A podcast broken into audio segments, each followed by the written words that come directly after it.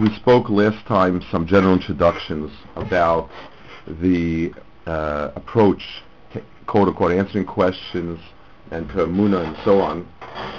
And we one of the things we mentioned was that a person needs to have a certain amount of hakdamis, certain amount of background uh, axioms and givens before he builds any type of edifice of understanding. So we'll try to give some of the background foundation type material until uh, and only then we'll get to answering more specific questions. The first topic I want to deal with is God and the and the issue of God also raises a very fundamental question vis-a-vis the level of understanding that we have these things and the type of um, questions, etc., that we can raise and the, the range of answers. The God issue is something that has a lot wider ranging effects than the issue itself. And I think that's part of what we'll try to discuss today. The first thing is that the central feature of our understanding of the religion is God. Not only whether God exists or not, and that being an important issue, but really as the underpinning of morality in general and so on.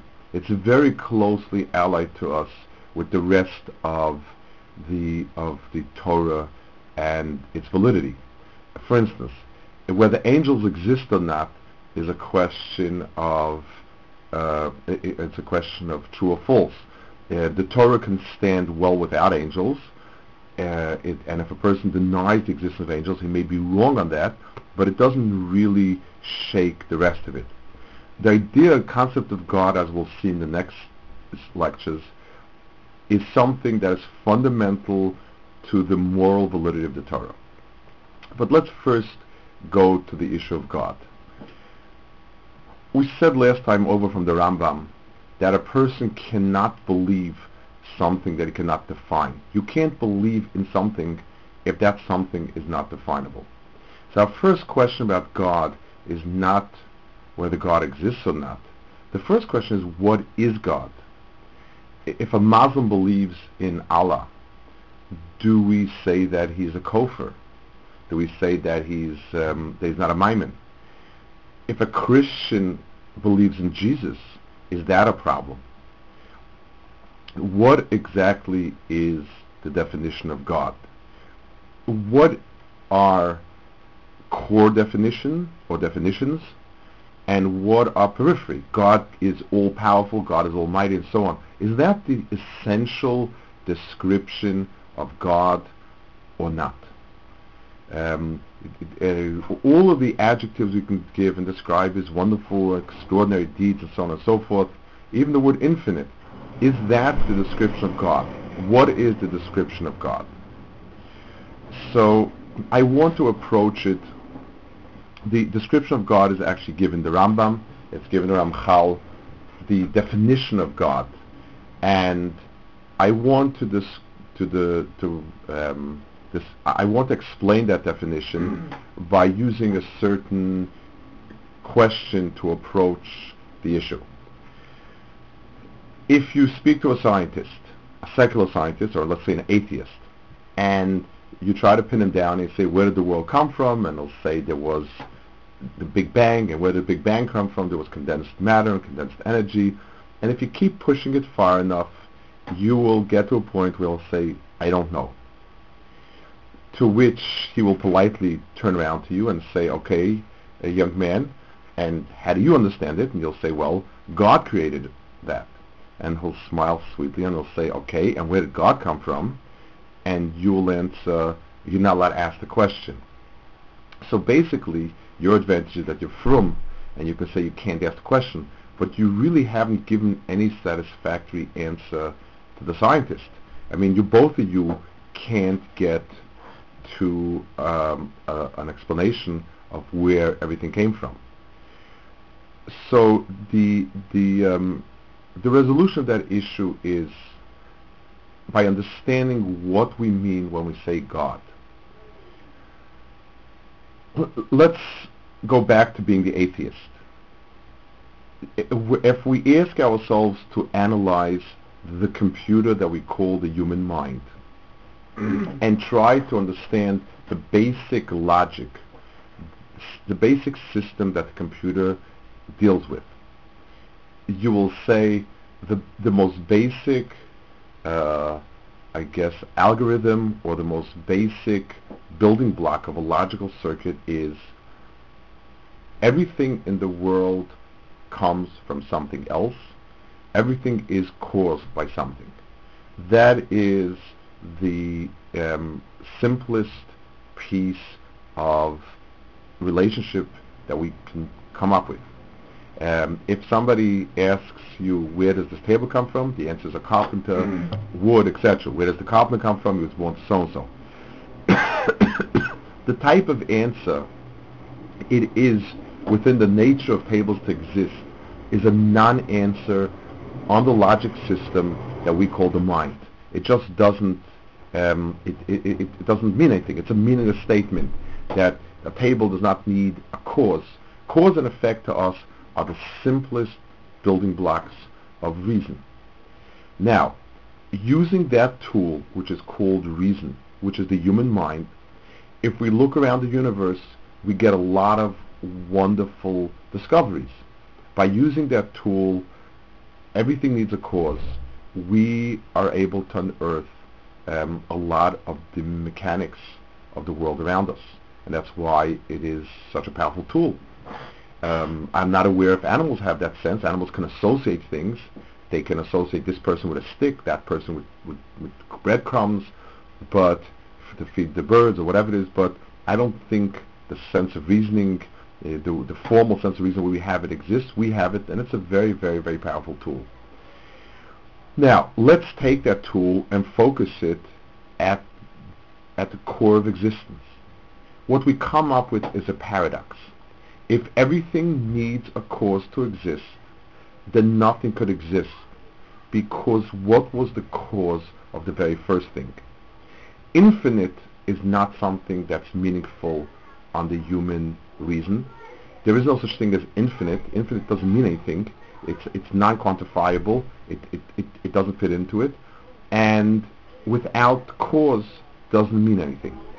So there's an inherent paradox. The world exists there are things. There is matter. And, and there's matter and there are form. There are laws that govern matter at its very basic um, level. Those things are. And the question from where is infinite. And there is no way we can deal with that. Infinite. If I tell you that I have an infinite amount of coffee, human mind says that's a meaningless statement. The word infinite is meaningless. It's, it's basically describes when we can't count. Doesn't doesn't have any meaning to the human mind. So when we look around us, we are forced to say the following: the reality the, is reality, existence, um, the, the, the essence of the world is something which the human mind does not have inherently the tools to measure it. Similar to, and if we think it's so off, um, there are light waves that the eye can't see. If you were to take a primitive person and say there's ultraviolet light, the guy says, oh, that sounds fascinating, let me look at it. And you say, well, you can't see it. And the person says, well, if I can't see it, then there's no such light. So, you know, we do tell them there are animals that can see it. There, there's infrared light, and I can tell somebody that at night when it's pitch dark, I can take a picture the camera can quote unquote see. And when mm-hmm. the camera sees I see, the person says it's impossible. It's just it, it, it's a contradiction. And the answer is the human eye is limited. It has a range of wavelengths, and we limit that limit. Same with human ear, etc. It's very tough for us to understand that the human mind has an inherent limit. Reason is not the inherent. It, it's not big enough to encompass reality it's short of reality. Just like the eyes are short of the of what we would call um, the, the seeing of the full range of wavelengths that can be seen, um, the mind is short. It's great for within the context of what exists. It is meaningless to, des- to describe what's outside. So the first point is we are forced to say that the human mind, in the sense of comprehension, is short to, um, to, to is too short to um, to encompass the comprehension of existence. That's point one. Maybe? Yes. Um, doesn't that sort of suggest that perhaps there could be an sort of infinity, infinite cause and effect, but we just, because of the shortness of our mind, can't really recognize Right. what that means? Okay. Um, so the, the question, so maybe the answer is it's infinite, and it doesn't have, you know, and, and we just don't understand it. That's fine. Um, but the the one thing, the the first point that's made is that it, it it's um, it does not um, it, it does not fall into what the mind could possibly deal with with the regular rational procedure. And let's we're, going to flesh it out because making one point is obviously not the entire picture. And like you pointed out, we could just uh, fix a bit our answer and so on. The second point that we can say, even things that we don't understand, we can make certain statements about it. For instance, um, in algebra, we learn how to make statements about x's that we don't know. I can tell you that no matter what x is, if x is bananas, it's money I have in the bank.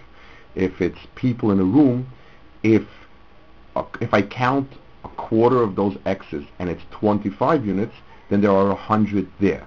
It makes no difference what it is. I can deal in a limited way. When I solve the equation of 4x equals, uh, or x over 4 equals 25, x equals 100, I've solved one part of it, but I haven't solved the entire part of it.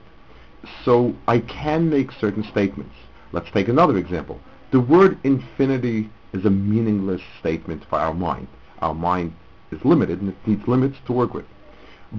So if somebody comes along and tells me he got himself an infinite coffee machine, um, I don't know what that means. But I can tell you if that's true, I never, if I ever catch you going down to Magruder's to buy a coffee, I know that you lied. The implication of that uh, statement is that you're never going to be buying coffee somewhere else again, which is so I can I can that's an implication that I can deal with, even though I can't deal with the essence of it. So I can deal. Um, the square root of two is a number which does not fit into the number system, but it exists. Anyone who's ever drawn a square and a diagonal, and the square is um, the sides of the square are regular numbers. Uh, any number that's in our counting system, um, the, the, the, the, the diagonal is the square root of two times, but it's not. So I can deal with it, and I can say what'll happen. I, I can make many statements about it, even though I cannot define that statement in terms of the number system that I have. So we can deal with certain things that are outside, but in a limited way. So the first statement we're going to make is there exists something in the universe that the law of cause and effect does not apply to it. It does not need anything for its existence. It does not need a cause for its existence, which means that it is a type of existence that we can say the words, um, we can we can say certain things about it, even though the mind doesn't really sit well with it. We spoke last time about a concept called um, or Misyasheves Ladas, the concept of something not having a reason is to exist is not something that the mind can digest, but it is a necessity if the world is to exist. There has to be a prime being whose existence is not um, determined by anything else. That will probably be our core definition of God. You know, the Rambam calls it a Matzui Rishon, and the Rambam puts down two important postulates about it. Um, would you mind giving me the Mishneh Torah Aleph on, on the right side? Yeah. Thank you. L- let's use the Rambam description because the Rambam is the um, Yisoda Yisodos. He says, Yisoda Yisodos Amalechots is the very, very first from Mishneh Torah. Leda is to know Sheyesh Sham Matzui Rishon, that there exists a prime being. Prime meaning um, not caused by anything else. That we can label that entity prime. Everything after that is cause and effect from that prime being. And anything else, anything other than that prime being, um, are a result of that prime being. Because we have yet to find anything within our experience that doesn't have cause and effect. Now he adds two corollaries that flesh out the entirety of that. One is, that's it's halacha beis Rambam. If we were to picture that he does not exist, if one could picture something like that, then automatically it follows nothing else were to exist.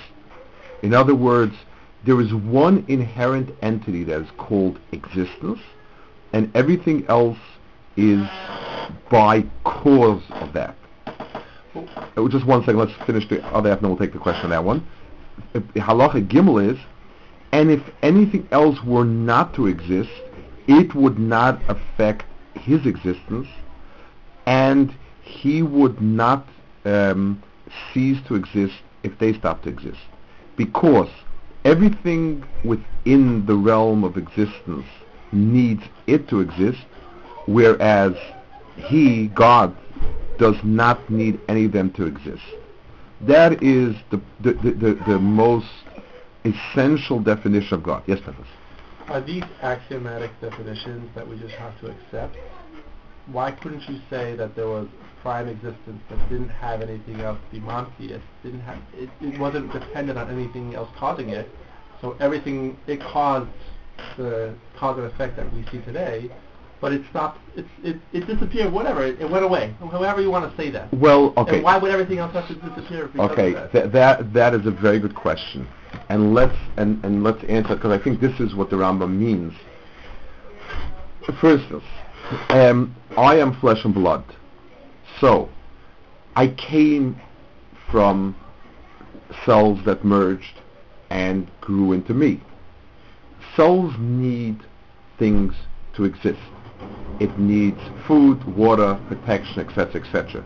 Take away any of the needs, then it is I cease to exist. So let's say anything in the world that its existence is based on something else, when the other thing ceases to exist, by definition, if the things that cause me cease to exist, then I cease to exist because I am a dependent. The, the moment that my existence is not inherent, um, for instance, l- let's take the word essential and and uh, and uh, peripheral in a different sense. Um, a car has an air conditioner and it has an engine. Take away the air conditioner, the car still functions as a car. So obviously the air conditioner is not the car. Take away the engine, the car is no longer a car. A- a human beings, their existence, and human beings, and, and everything within the realm of existence. Um, for instance, rocks exist because of a certain bond between atoms and a certain structure, and so on. Break those bonds, disrupt the structure, and so on. If you need something to exist, then taking that away causes you to cease to exist. But if you define something that its existence is dependent on nothing, then what causes its non-existence? Um, that's really the, the, the point of Rambam. We, we can't, and it, on a more practical level, it means as follows. Um, we cannot, we cannot find anything within ourselves that we can't trace back to God. And no matter what we do, we cannot cause God, we can't cause any change in God's existence. or if we do averis, if we do mitzvahs, if we do good things, do bad things, if we're destructive, constructive, whatever it is, we're not essentially changing God. Could Yes.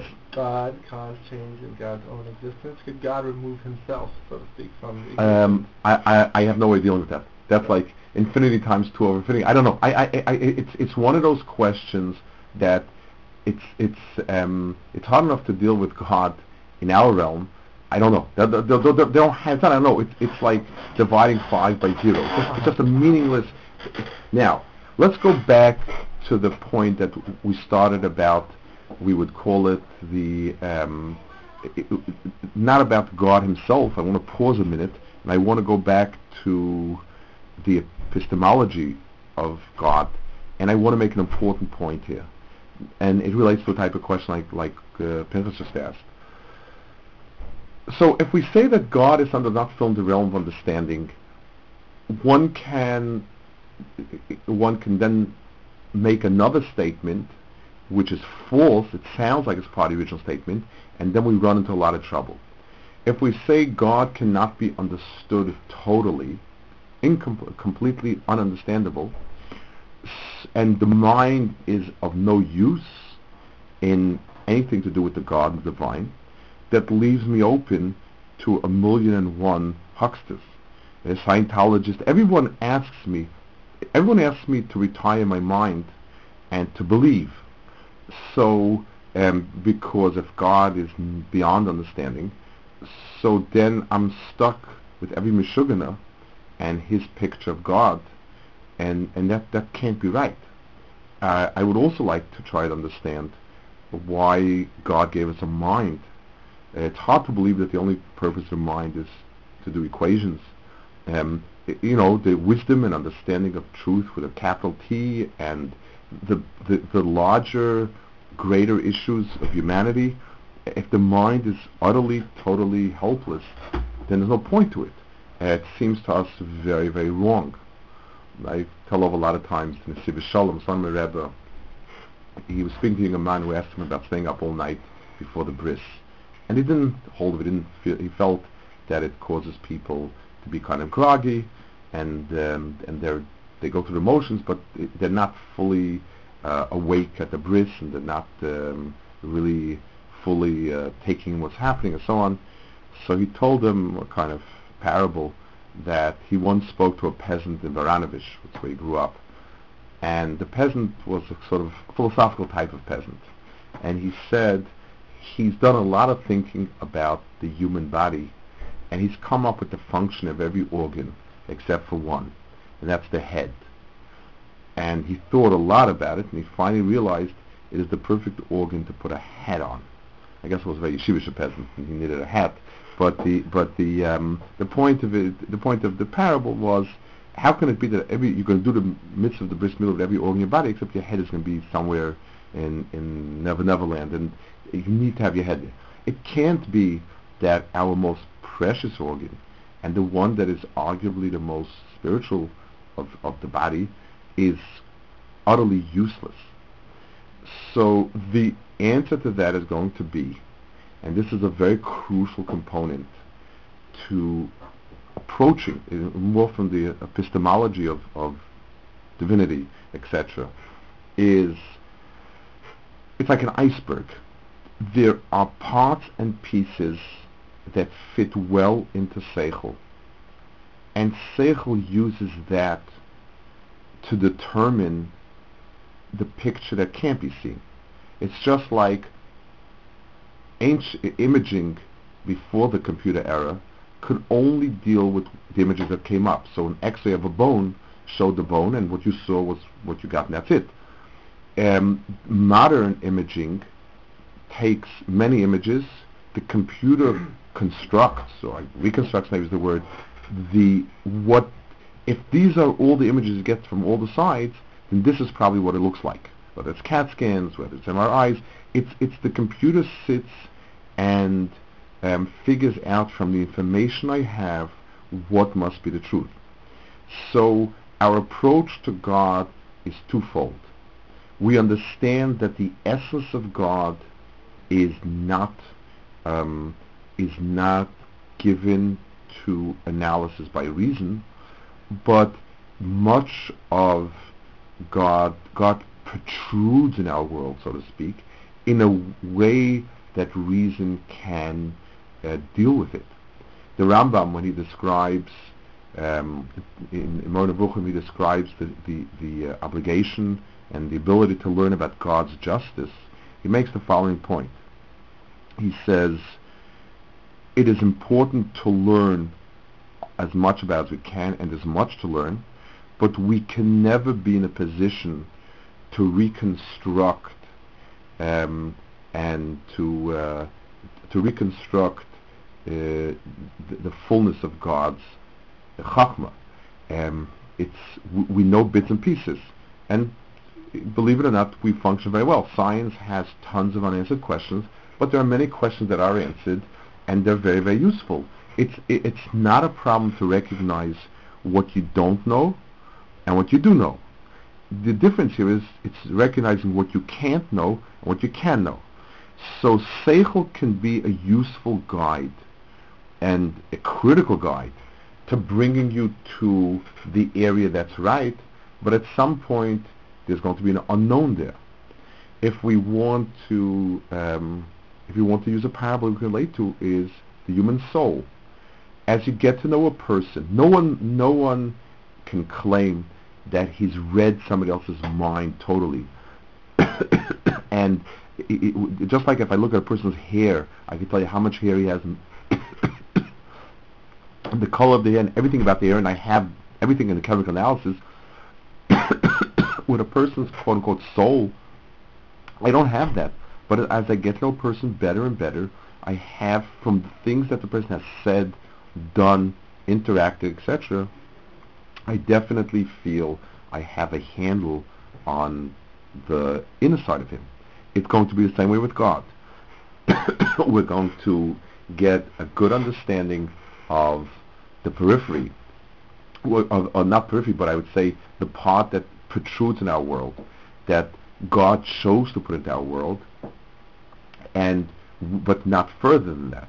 And drawing that line is a very, very important, um, a very, very important fundamental in approaching it. It's really a Mishnah. The Mishnah in Chagiga speaks about the esoteric wisdoms, about Kabbalah, Bereishis, Ma'aseh Merkavah, way it's called, and it says if somebody asks what's behind that, what's in front of that, it shows that he does not um, respect his creator. What, whatever it is, and we'll, we'll speak at some other point about what these things are, but the one thing is clear.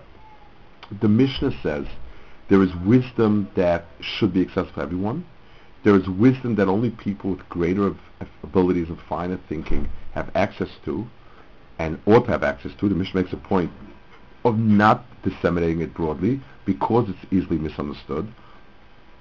And it's important to recognize there are lines past which human reason does not go.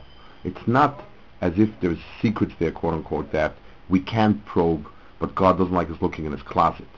It's rather um, it's it's rather unapproachable by human mind. So there's a dual approach. We need if a person is to ask himself, why am I a Jew? Why Torah? Um, a person who became Jewish, a person who came from certainly went through that question, and there are answers to it. Um, reason can guide him to this area and to say the emes lies somewhere here, but reason will never take him to the fullness of understanding the other person. So just like if we need a muscle, um, friendship. The more you get to know a person, the more the more you spend time with him, the better you get to know him. But no one will ever say, I've I've seen the inner recesses of his mind. We haven't. And therefore we learn to live with it. We learn to live with we choose our zivug, we choose our business partners, we choose our employees, we choose our friends based on what's revealed. Once in a while we find out we made a terrible mistake, but by and large it's a useful guide and um, you can predict behavior even though not 100% based on from what you know to what you don't know. There is a Rashi that actually says this with regards to God. it's a, it's a Rashi in Eikev. It says, um, it, says uh, uh, uh, um, the Rechokim and the Krovim speaks about a Zara, and it says Rashi says the Krovim Rechokim mit, mitoch mit, mitoch tivon shel Krovim ata omed al tivon shel Rechokim. By analyzing the ones close to you, you can gain a sense about the ones further out. Um, meaning the following. You know the Avodah that, that are local and they might look impressive, but really um, they're, they're, they're, empty, they're nothing, they're meaningless. Even if you come to a faraway place and they have this very impressive temple and the magnificent services and things really look great, learn by equation that there is nothing in a piece of wood or a piece of stone. Now, uh, learn from what you see at hand to what you don't see at hand. In other words, mitivon shel krovim atedeh tivon shel rechokim. So the the um, the, the, the uh, w- relating to how we understand God and how we're going to deal with it is going to be built on this duality. We can never ask a question that concerns the fullness of God's motives. In other words, why would God do something like that? If the question is psychological, we're putting God on the um, sofa and saying, what is God's inner hang-ups? That question is a no question. Um, if the question is, if HaKadosh Baruch Hu set up a world where he wants schar and onesh, why is he giving onesh tzaddikim and schar to The question is a valid question. Like Yaakov said, Ta'ata marta hetev I, I'm, I'm asking within the context of what you said. If this is what you said, I need to understand this. Um, the Malma explains, and it's, it's quite pashut, there are three places in Tanakh where the question of Tzadik Viralo was asked. It says that Chavakos Chavakos Shigionos, Yirmiyah asked it, the, the, the David HaMelech in, in Perek Ayin Gimel asked it. Um, uh, you know, and they all describe their wrestling with the question of Rosh V'Tovlo Tzadik Viralo, and he explains very clearly that the question is a valid question within the context of what God has said already. In other words, if Hashem said X and what's happening is Y, I need to understand that. But I can't ask God, why do you choose to, to do things this way, that way, the other way? There are no questions on the system. Um, because the system is outside the realm of, of question because even by the very nature of the way we are, that you know we can't keep going to um, infinite amount of, of systems.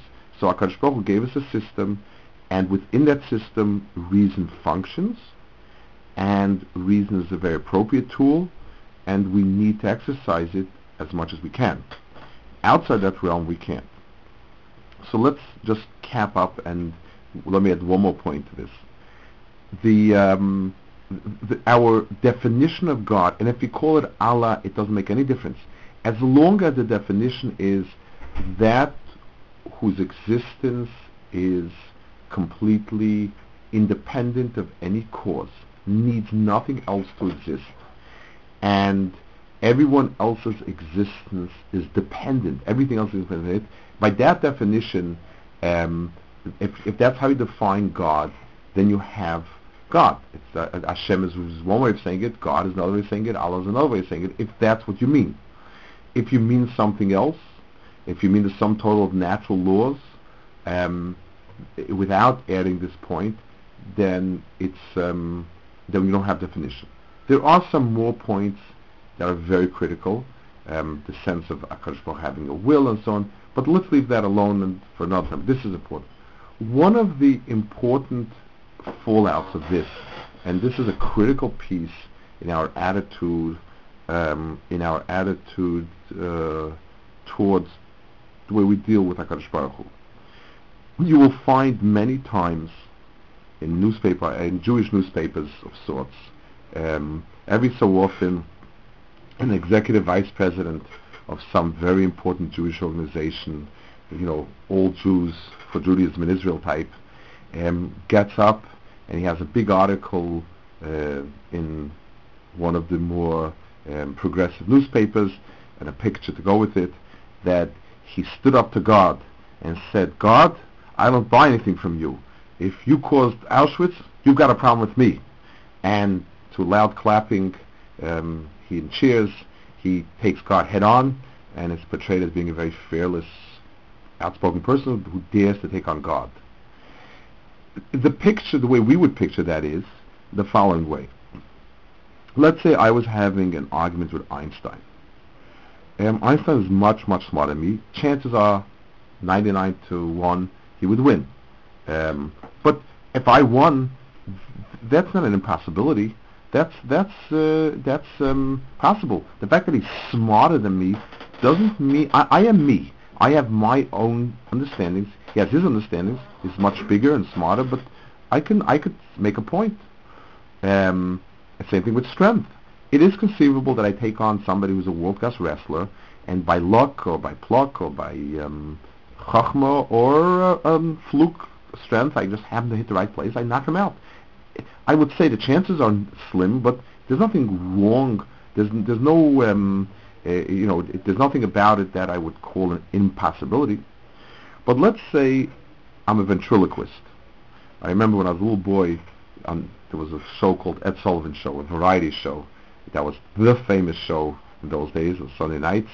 And there was a, a very a massive ventriloquist, a Jewish guy who had a puppet called Velvy and Velvy was very smart and very sharp. He must have been a very Jewish puppet. His name like Velvy, you can't help it. And the the the, um, the the cuteness of it was that he always outfoxed and outsmarted the ventriloquist. He was always getting the lines on the ventriloquist, and Velvy really really was doing well. Now, so somebody could say, well, you know, some puppets are smarter than the masters. I mean, that's ludicrous it, because the puppet only has what the master puts into it the idea that I can stand up to God is a picture of God that's not God. It's a picture of God being this big, strong, fairy, mighty, wise, good, whatever you want. That's that's as great as God is. If He doesn't follow the definition we follow, then it's not impossible for me to take Him on. But if Hakadosh Baruch Hu is existence, and we take existence from Him, just like no computer program can ever be smarter than a programmer it could be quicker because computers are quick, but it can't be smarter. Um, we are from Hashem. And besides, let, us let's, let's forget the modesty that the, an executive vice president of American Jews for Israel should assume, despite his great qualifications. But let's forget about that. Let's, let's talk about the smartest, best, greatest man. It's, it's about as meaningful as the puppet turning around and sticking out its tongue at the puppeter. There is no, we don't have the mind except through God.